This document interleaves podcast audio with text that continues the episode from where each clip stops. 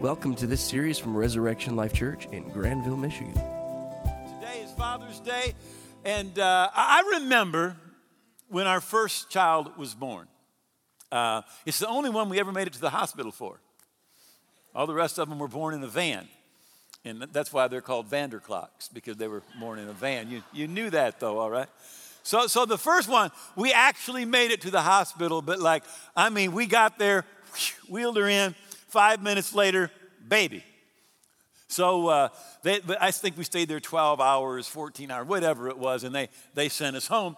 So we get home, and, and uh, our son is not even 24 hours old. And, and I said to Jeannie, I want to take him for a walk. And I didn't know what to do, you know. So she said, okay. And we're living in Mexico, in Guadalajara, Avenida de las Rosas. And so uh, I, I, take little, little Joshua, and I've got him in my arms. I'm just that proud dad, and I'm walking him down the street, you know, and talking to him and showing him what's, what's around. Not that he understood anything, all right? But, but as I was doing that, I was very, very impressed by a scripture in Deuteronomy. It's the 30th chapter, it's the 19th verse. And it says, I call heaven and earth as witness today against you that I've set before you life and death, blessing and cursing. Therefore, choose life, right? that both you and your descendants may live. And I just came to a realization never had hit me before that the choices that I make were not just going to affect me and Jeannie any longer. The choices I made were going to affect my children and my grandchildren and even my great great grandchildren. They were going to affect me and my descendants. And, I remember thinking, I need to be a better man. I need to be a better man. And those of you that, that are parents, uh, you know how it goes. You know, everything's really great for six months, nine months, even like even a year. And then all of a sudden, that little personality starts to come out. And you do not need to teach them to say no. Mine.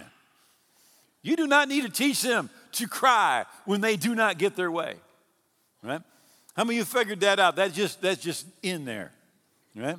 And, and all of a sudden, you realize uh, I need to do something because this little kid's like a little terrorist in my house, all right? They're going to control this house, all right? So Proverbs 29 17 says this it says, Discipline your children, that they may give you peace of mind and will make your heart glad. Right? So notice the Bible says to discipline your children, and, and, the word comes from the word disciple. It literally means to train. And, and you remember, Jesus said it. He said, A disciple fully trained is like his teacher. Right? So, so get this the goal of parenting, if you do it right, your kids are going to be like you. Just like you. Now, that can be a very scary thought. All right? And hopefully that makes us want to be better men and better women. Now, in, in the New Testament, in the book of Ephesians, there is an admonition to fathers. And on Father's Day, I thought this was a good place to start. It says, Fathers, now I think it addresses fathers because we tend to do it wrong more than mothers. All right? I remember in, in our house, when it came time to discipline the children, they asked for Jeannie. All right? Because she, she just had a lot more mercy than I did, I think. All right? But it says, Fathers, don't provoke your children to wrath, but bring them up in the training and admonition of the Lord.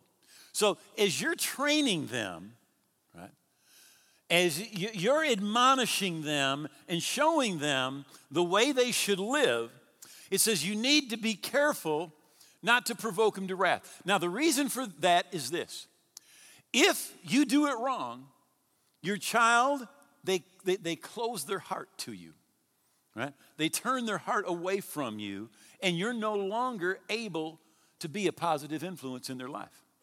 Now, there's really only four things, main things, that, that this is talking about when it says don't provoke your children to wrath. All right? The first one's very simple it's punishing in anger. Right? The Bible never talks about punishing your children, it talks about disciplining or correcting in love. Right? You see, if, if you wait until you're mad, right? You wait until you're angry, right? You're not going to correct in love. You're going to punish, right? And you're never to punish, you're to correct in love. It's because you love them. It's, you're trying to teach them there's a right and there's a wrong. There's consequences for doing what's wrong, right? So you never punish in anger, you only correct in love. Punishing in anger closes the child's heart to you. Secondly, being unreasonable. And when, when I say that's what I mean. As, as our children get older and older, the goal is that they leave. All right? I, I know that some of them aren't doing that any longer, you know? They're 30 and they're living in the basement playing video games, right? But, but the goal is that, that they, they grow up, all right, and you have taught them how to live, how to make right choices, and they leave and they go out on their own, all right? But what happens sometimes is what parents do is they don't ever want to cut that apron string at all. And they've got a 15 year old that they're treating like a 10 year old. So, what you want to do is you want to be giving them, as they show themselves able, you want to give them more and more responsibility, more and more freedom. So, when they hit that age, whether it's 18 or 21, whatever it is, that they move out, they're ready, right? But if you refuse to give them more and more freedom and responsibility as they prove themselves able to handle it, what, what happens is literally your children again, they take their heart and they turn it away from you and they won't receive from you any longer. The third is being hypocritical. Now, that just simply means you say one thing, but you don't live it. Right? You're, you're telling them you do it, but you're not doing it. So in Genesis 18, verse 19, it says this this is God talking about Abraham. It says, For I have known him in order that he may command his children and his household after him, that he may keep the way of the Lord to do righteousness and justice, that the Lord may bring to Abraham what he has spoken to him. Now, the Bible tells us that Abraham is the father of the faith. Right? Now, I always thought God just chose Abraham because of his faith. But if you look at this verse, it says that God chose Abraham because he knew that Abraham would command his household after him. In other words, Abraham was going to live it, but then he was going to bring his household along with him. And that's why God chose him. That's why God was able to do for Abraham what God had spoken to him. Right? So we can say it like this Albert Schweitzer said, Example is not the main thing in life, it's the only thing. When, when, when we're going to train our children, we need to live the way that we're training them. In Deuteronomy at 6, it says, These things that I command you today shall be in your heart, and then you shall teach them diligently to your children. You can only t- uh, teach your children what's in your heart, right? They can listen to what you say, right? But you're going to reproduce what you are, right?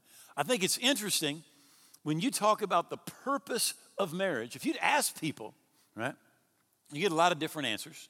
You know, companionship, to have a family, to not, you know, be lonely, for pleasure. But God actually says that in, in Malachi 2, the purpose of marriage, He says, why one? Why marriage? He seeks godly offspring. God is looking for godly children.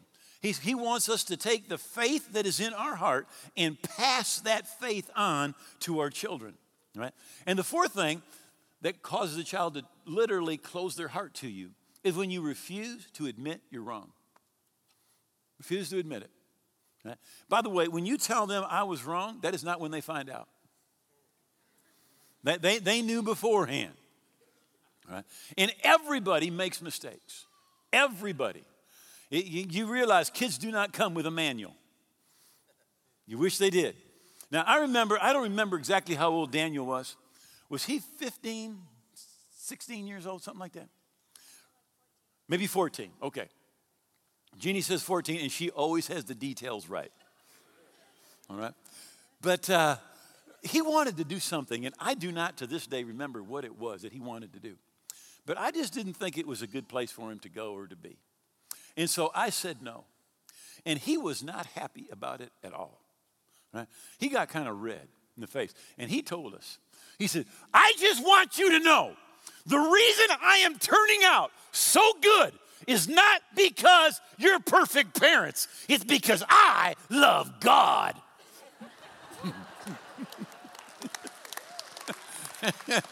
uh, we were not perfect parents.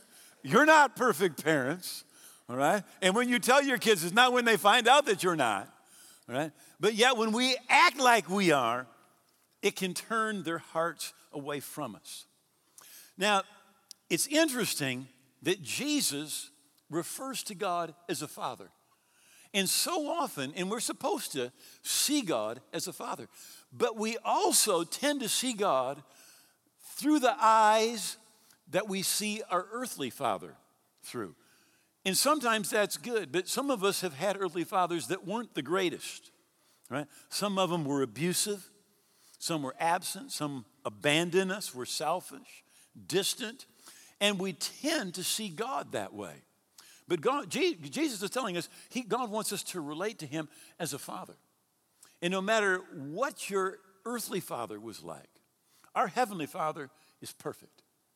Our heavenly father loves us. In fact, Jesus in John 17 is praying and he makes this statement and have loved them, that's you. He says, as you have loved me. So Jesus said, God the Father loves you exactly the same as he loves Jesus. You know, God practices what he preaches. He says, Love your neighbor as yourself. And God actually does it. You know, there's a lot of ways that we can miss it as fathers. Uh, I just wanted to mention one man in the Bible who, who really missed it. His name was Jephthah. And in a little history, uh, his mother was like a concubine. And the rest of the family absolutely rejected him. And, and they literally chased him out of town and said, We want nothing to do with you. You're getting none of the inheritance. And the result was that that rejection just made him want to succeed. And, and to, to succeed, to be successful, was just a driving, driving force in his life. And when a war came, the very people that had rejected him, that had chased him out of town, they came to him and said, Hey, we need your help. Would you please lead us into battle? And, and he said, Well, he said, if I do this and I have success, he said, then I'm going to be the head of this entire group, this entire area. And they said, Fine, fine. And so he, he goes to God, he makes a vow, right? And he said, God, if you will help me defeat this enemy, he said, whatever comes out of my house when I return, I will sacrifice that to you. Well, God gives him success. And when he comes back, his only daughter, his only child, comes out to meet him. And what, what I, I want to drive home to you is this that sometimes we are seeking success, status, position, money, fame, influence to the point that we neglect the most important thing in our life. You may have been brought up poor, and you just said, you know, I'm going to be rich, I'm going to be a success, I'm going to make it, I'm going to have influence, I'm going to become famous. And what happens is you cheat. You cheat someplace. Everybody, I think, cheats someplace right? But, but where you need to cheat is you need to cheat when it comes to entertainment, when it comes to sports, when it comes to hobbies, when it comes to friends, when it comes to work. But the place you never want to cheat your time is with your family. They need to be the most important thing. Nobody's on their deathbed and said, Oh, I just wish I'd worked more. Right?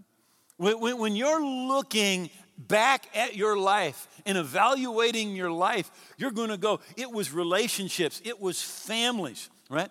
Jesus said to count the cost before you start to build, or you'll be considered a fool. And you need to count the cost of the things that you're doing with your life. Are you investing the time the way that you should? I tell you what, children grow up so fast and they're gone. I have a hard time believing our youngest child is 29. I'm only 33. I mean, that's what I feel like. That's what I think. I mean, time just went bang, bam, and they were gone. All right? In the early days of America, there was a, a man who moved from the East Coast to Missouri. He had gotten his master's degree from Georgetown University. Uh, he established, helped establish William Jewell College, was on the board of trustees, was a circuit rider, minister, established a lot of churches. But as a result, he was gone from home most of the time. His wife and his little kids hardly saw him, but he was doing great work. He was a pastor, an evangelist, a farmer, a community leader. Uh, supposedly one of the great preachers. He became very, very well known right, in the state of Missouri. It was said you listen to one of his sermons, you'd remember it the rest of your life. But he wrongly believed that being gone from home and doing good things, that there would be no penalty, there would be no consequences with his family. Again, very, very famous during his life in the state of Missouri. But two of his sons became even more famous or infamous Frank and Jesse. Frank and Jesse James. Their father was an evangelist, he was a well known preacher on the board of trustees of one of the, the, the, the premier colleges of the area, but his sons ended up robbing, murdering, plundering, and pillaging.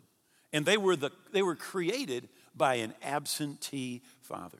And time really is the greatest measure, unit of measure when it comes to love the time that we spend. And again, you're going to cheat somewhere, cheat work, cheat hobbies, cheat your sports, your friends, but don't cheat at home. Don't short your spouse, don't short your family. Now, we've had both sons and daughters, and um, they're, they're very different, all right? By the time a, kid, a boy is three years old, they're competing with you. Right?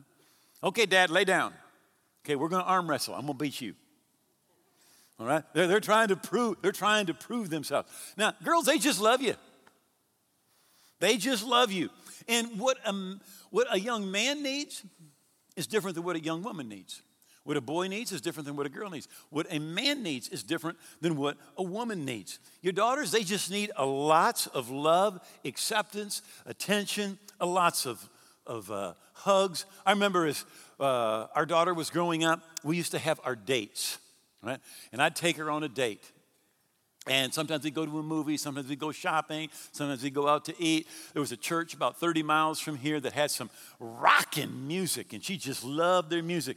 Well, our service was done about 6.20. Theirs didn't start till 6.30. We'd get in the car, go out there. They had an hour of praise and worship. And, and we go out there, and uh, she, that's just what she wanted to do. Whatever she wanted to do, that's what we'd do. But what I'd do is I'd open the door for her. You know, I would show her how a man is supposed to treat a woman. So that later on, if there was a guy who showed up and he was subpar, she'd know. Right? And she wouldn't be looking for love and acceptance in attention in the wrong ways and in the wrong places. Right? She just needed love. Now, back to Genesis 18 about parenting. God says, For I know him in order that he may command his children, his household after him, that they may keep the way of the Lord to do righteousness and justice. Right? Now, here's what he did He commanded, he commanded his household after him, his children and his household. You say, what does that mean? That means he made the right choices for them. He did not give them opportunity. He did not say, Do you want to go to church? Do you want to go to youth group? He told them, You're going and you're going and you're going. Right, And what he did by doing that, he put them in the right places, but what he did was he taught them to make right choices. He taught them to prioritize, right? You know, if you say, hey, it's a nice day, I'm gonna skip church, we're gonna go to the lake, we're gonna go golfing, you know what you're teaching your children? That fun is more important than seeking the kingdom of God. That family time is more important than seeking the kingdom, right? And we need to protect our children from wrong and bad influences. I think it is so interesting that not far from where Abraham was, there was his nephew, Lot. They would have been his, his son, Isaac, his cousins were over there.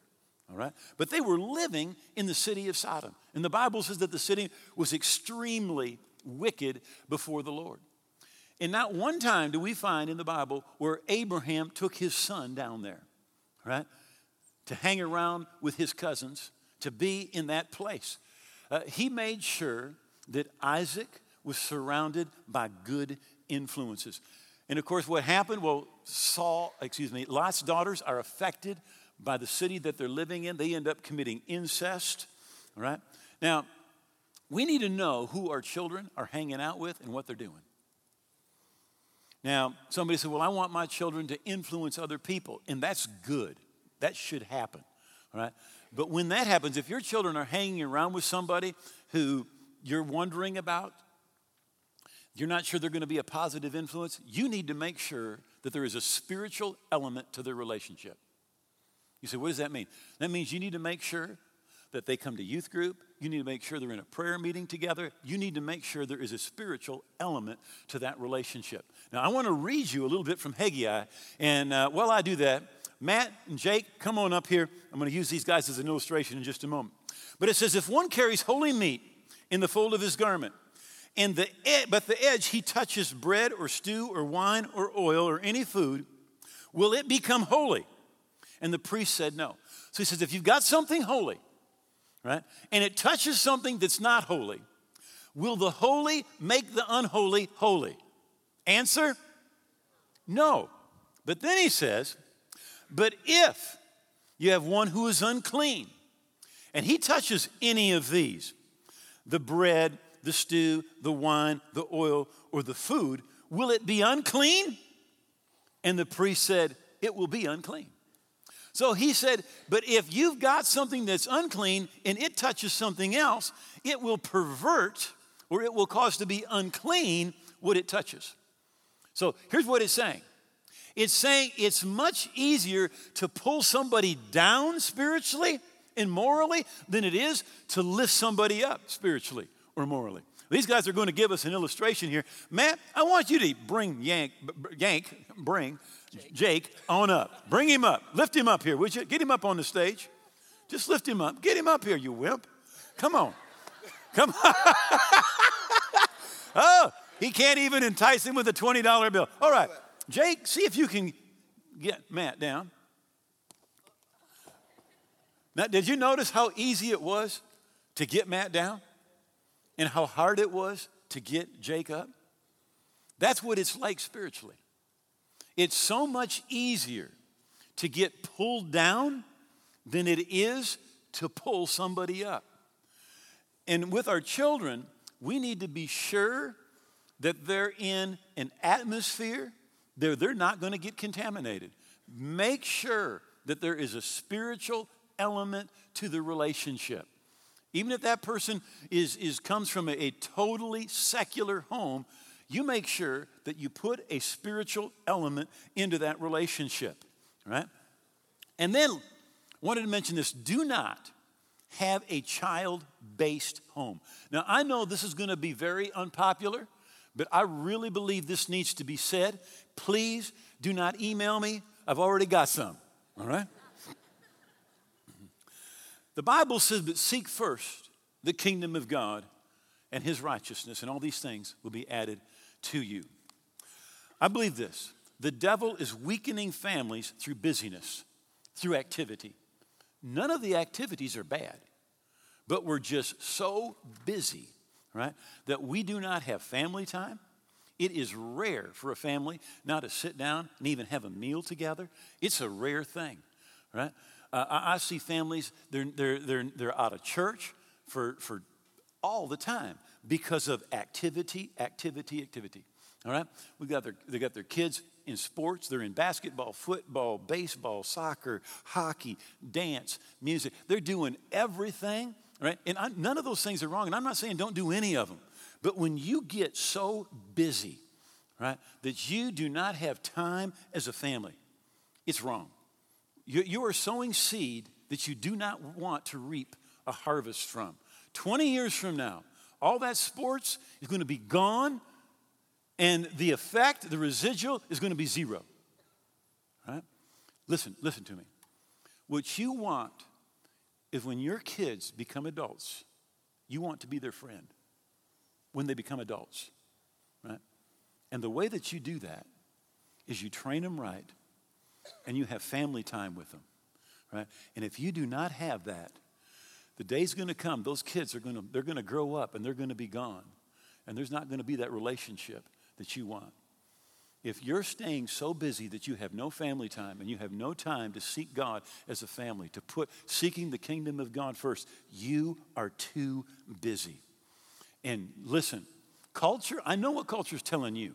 You've got to have your kids in every single thing that's going on all around you. And again, I believe that it is a strategy that the enemy is using, all right, to weaken families right? To weaken us spiritually and to weaken that family tie. Look, if you want, when your kids are 25 years old, for them to want to hang around with you, you got to spend time with them now and not time hauling them here and hauling them there and watching them do a sport. You need to spend time with your children, all right? I know that's not popular, but it's just true. All right. And then lastly, as parents, I just want you to realize how fast our culture is changing. Right? It is changing uh, uh, so quickly. Right? Even three years ago, I, can, I, I could not imagine that some of the things that are going on in our culture would be happening. All right? Now, if you want your children to be pure, you're going to get no help from culture, from school, from movies, and from literature. Right? Uh, in fact, I'm going to recommend to you a book, and I want it, I, I, if you're over 25, I want to recommend this book to you I Parent. All right? I want to give you one quote Adolescent sexuality no longer requires an exclusive relationship, any casual acquaintance will do. Now, I, know I'm older than many of you, but when I was growing up, right, there was a, a commitment and a love relationship, and then there was a sexual relationship. That is no longer true. Right? I, I have parents, I've heard them say this, well, you know, I'm just so glad my kids aren't dating. They don't need to be dating, all right? Adolescent sexuality no longer requires an exclusive relationship. Any casual acquaintance will do, all right? The, the, the, the, the things that are happening in our society are so different from what happened 20 years ago, 15 years ago, even 10 years ago. There is such a change, all right? And what we need to do, we need to be praying for our young people. We need to be monitoring what's going on with our young people, you know, because society is telling them sex is nothing but a physical experience, is no different than eating a meal, not realizing it fragments your soul. All right, the, the mystery is gone. Uh, 1 Corinthians chapter 6, literally says that when there's sexual relationship, you become the same body or the same slave, if you look in the Greek. The same slave. There is this transference that takes place. All right? And uh, I, I just want to encourage you. All right? Bring them up in the nurture and the admonition of the Lord and be informed about what's going on in our culture today. All right? And then just one little last thing. All right? I mentioned daughters and sons, they're very, very different. Every time I listen to Jeannie on the phone or she calls me on the phone, I mean, she ends all her conversations the same way I love you. I love you. I love you. We love you.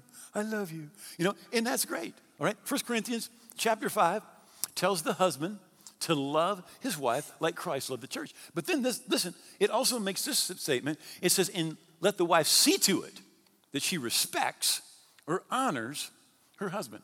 Right? A woman's greatest need is love. But a man's greatest need is not love. A man's greatest need is honor or respect. Right? Now, that, that's, that's what, that's, that is what opens a man's heart, right? That's what a man goes after. Uh, I go and, like, like, I've got grandsons, granddaughters. When I'm with my granddaughters and I see them, I tell them I love them, all right? But when I'm with my grandsons, I don't tell them I love them. They could care less, all right?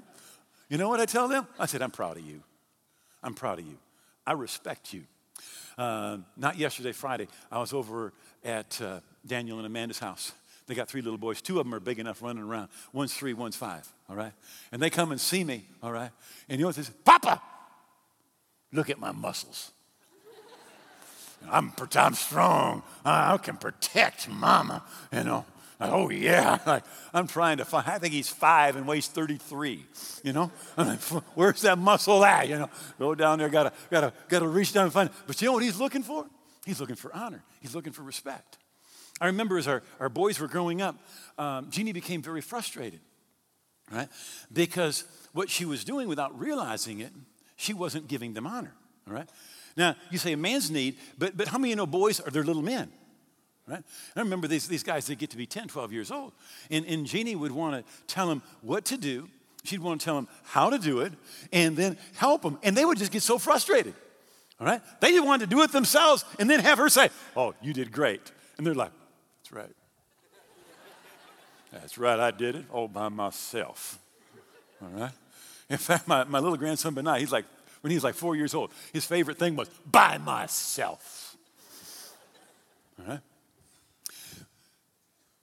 So that little girl needs hugs, love, attention, affection. But that little boy, that little boy, he's looking to hear you're proud of him. Right? You're proud. He's looking for respect. Right? And you say, How do I respect that little guy? I mean, what has he done to be respected? Let me ask you a question. Now, when, when, when God says to a man, He says, Love your wife, uh, how many of you know He doesn't say because? She's this, that, because she's a good cook, a good mother, beautiful, because of this, because of that. How many of you know you just love them because? Not because of what they do, just because. That's what she needs. Because of her innate value and beauty. And the same thing is true. You know, when it comes to a husband, I've had ladies say, well, when he does something that I can respect him, I'll respect him. No, you just begin to respect him. You can find something that you're, you appreciate, something that you're proud of, and you let them know. And the same thing when it comes to our daughters, they need that love, affection, attention, and hugs. And our little men, they're looking for respect, they're looking for honor. And they'll just show right up, all proud.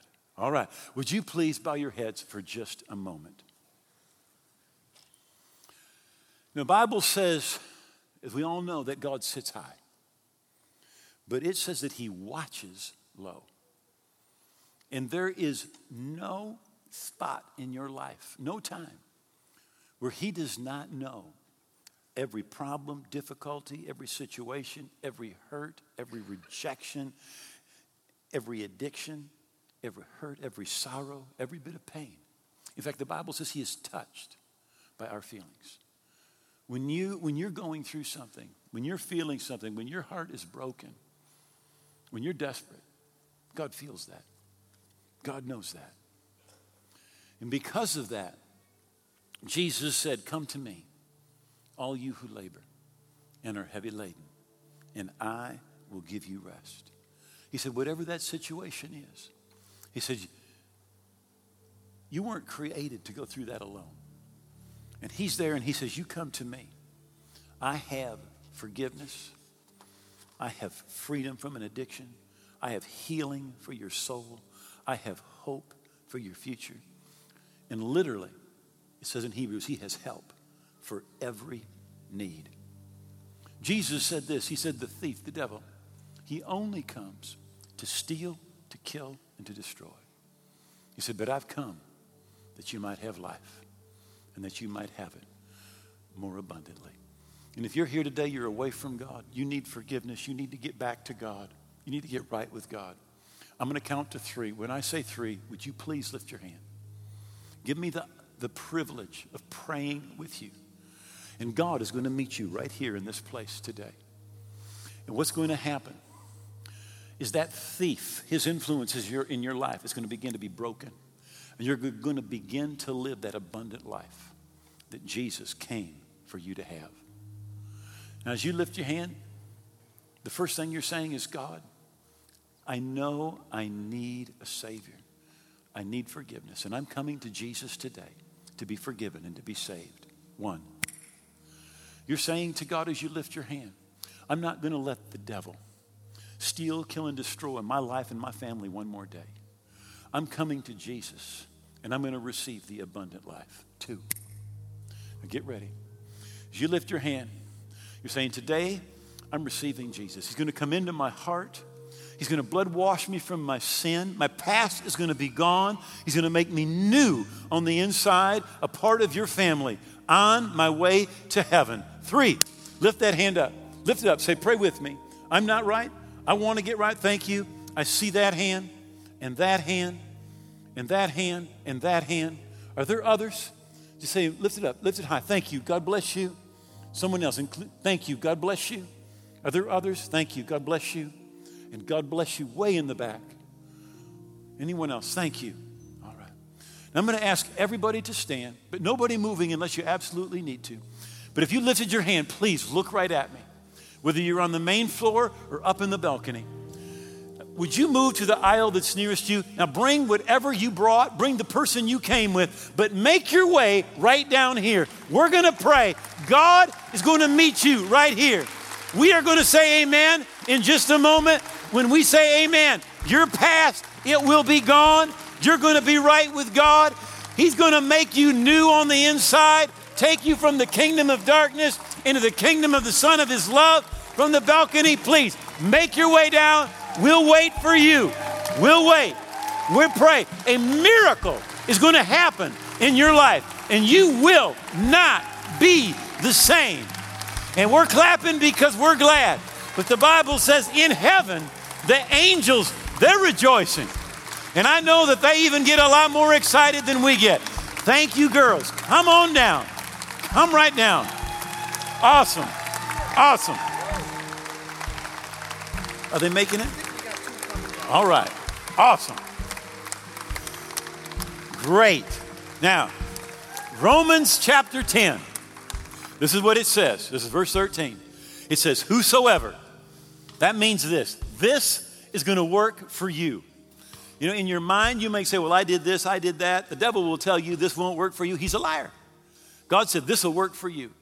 He said, We'll call on the name of the Lord. Now, we're going to call on his name the way the Bible shows us to. And this is God's promise to you will be saved. So when we say amen, forgiven.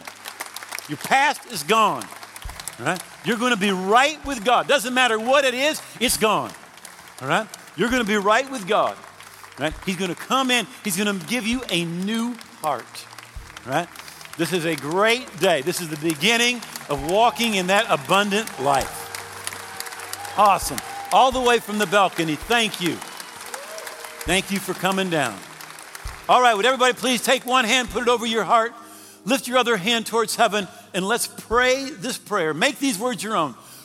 Say, Oh God, I believe Jesus died on the cross.